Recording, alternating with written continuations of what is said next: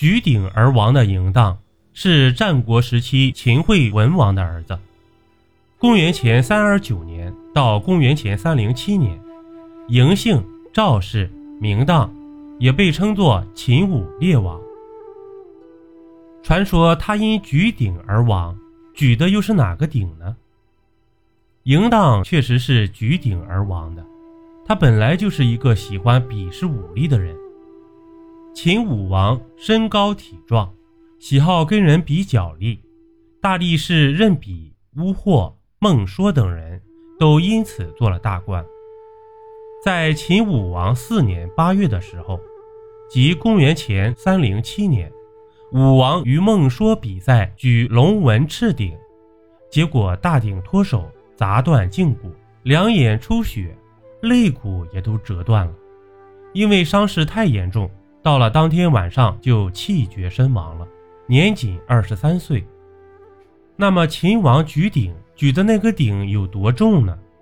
据说秦武王举的鼎有千钧之重，古代以三十斤为一钧，那这个鼎就有几千斤了。听起来非常的夸张，但是这个鼎重也是真的。不过关于这个鼎有多重也没有具体的记载，而且他早就沉没于泗水彭城下。秦武王所举的鼎是龙纹赤鼎。是夏禹王铸九鼎之一。当时夏禹王将天下分为九州，于是制造了九鼎，一鼎代表一州，九鼎就意味着天下社稷，还是夏商周三朝的传国之宝。虽然具体的重量没有人知道，但是不少人推算过，给出了结论是四百多斤。当时他只有二十三岁，没有子嗣，很多人好奇。秦武王死后谁继位？在他死后，原本在燕国当质子的弟弟嬴稷回来继承了王位，而嬴稷就是秦昭襄王，也就是秦始皇的曾祖父。嬴荡为什么不传位给嬴壮呢？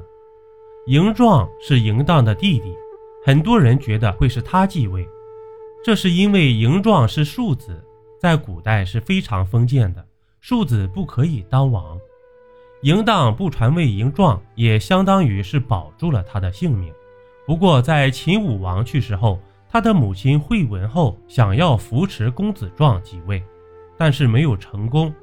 最后，在魏冉等人的支持下，秦武王的弟弟秦昭襄王继位。后来，公子壮与惠文后遭到诛杀。岁月漫漫，生命可贵。大爱无疆，必是心胸宽广之人。感谢各位小耳朵们对主播的支持和鼓励。睿智幽默，必是不拘小节、心胸坦荡之人。格局之大，宇宙装不下。山立于大地为山，君立于山巅为峰。主播新专辑已上线，欢迎点击头像收听，欢迎点赞、评论和分享。年末主播将从声音评论里选择前三位点赞最多的评论。送出主播的小礼物一份，赶快来参与！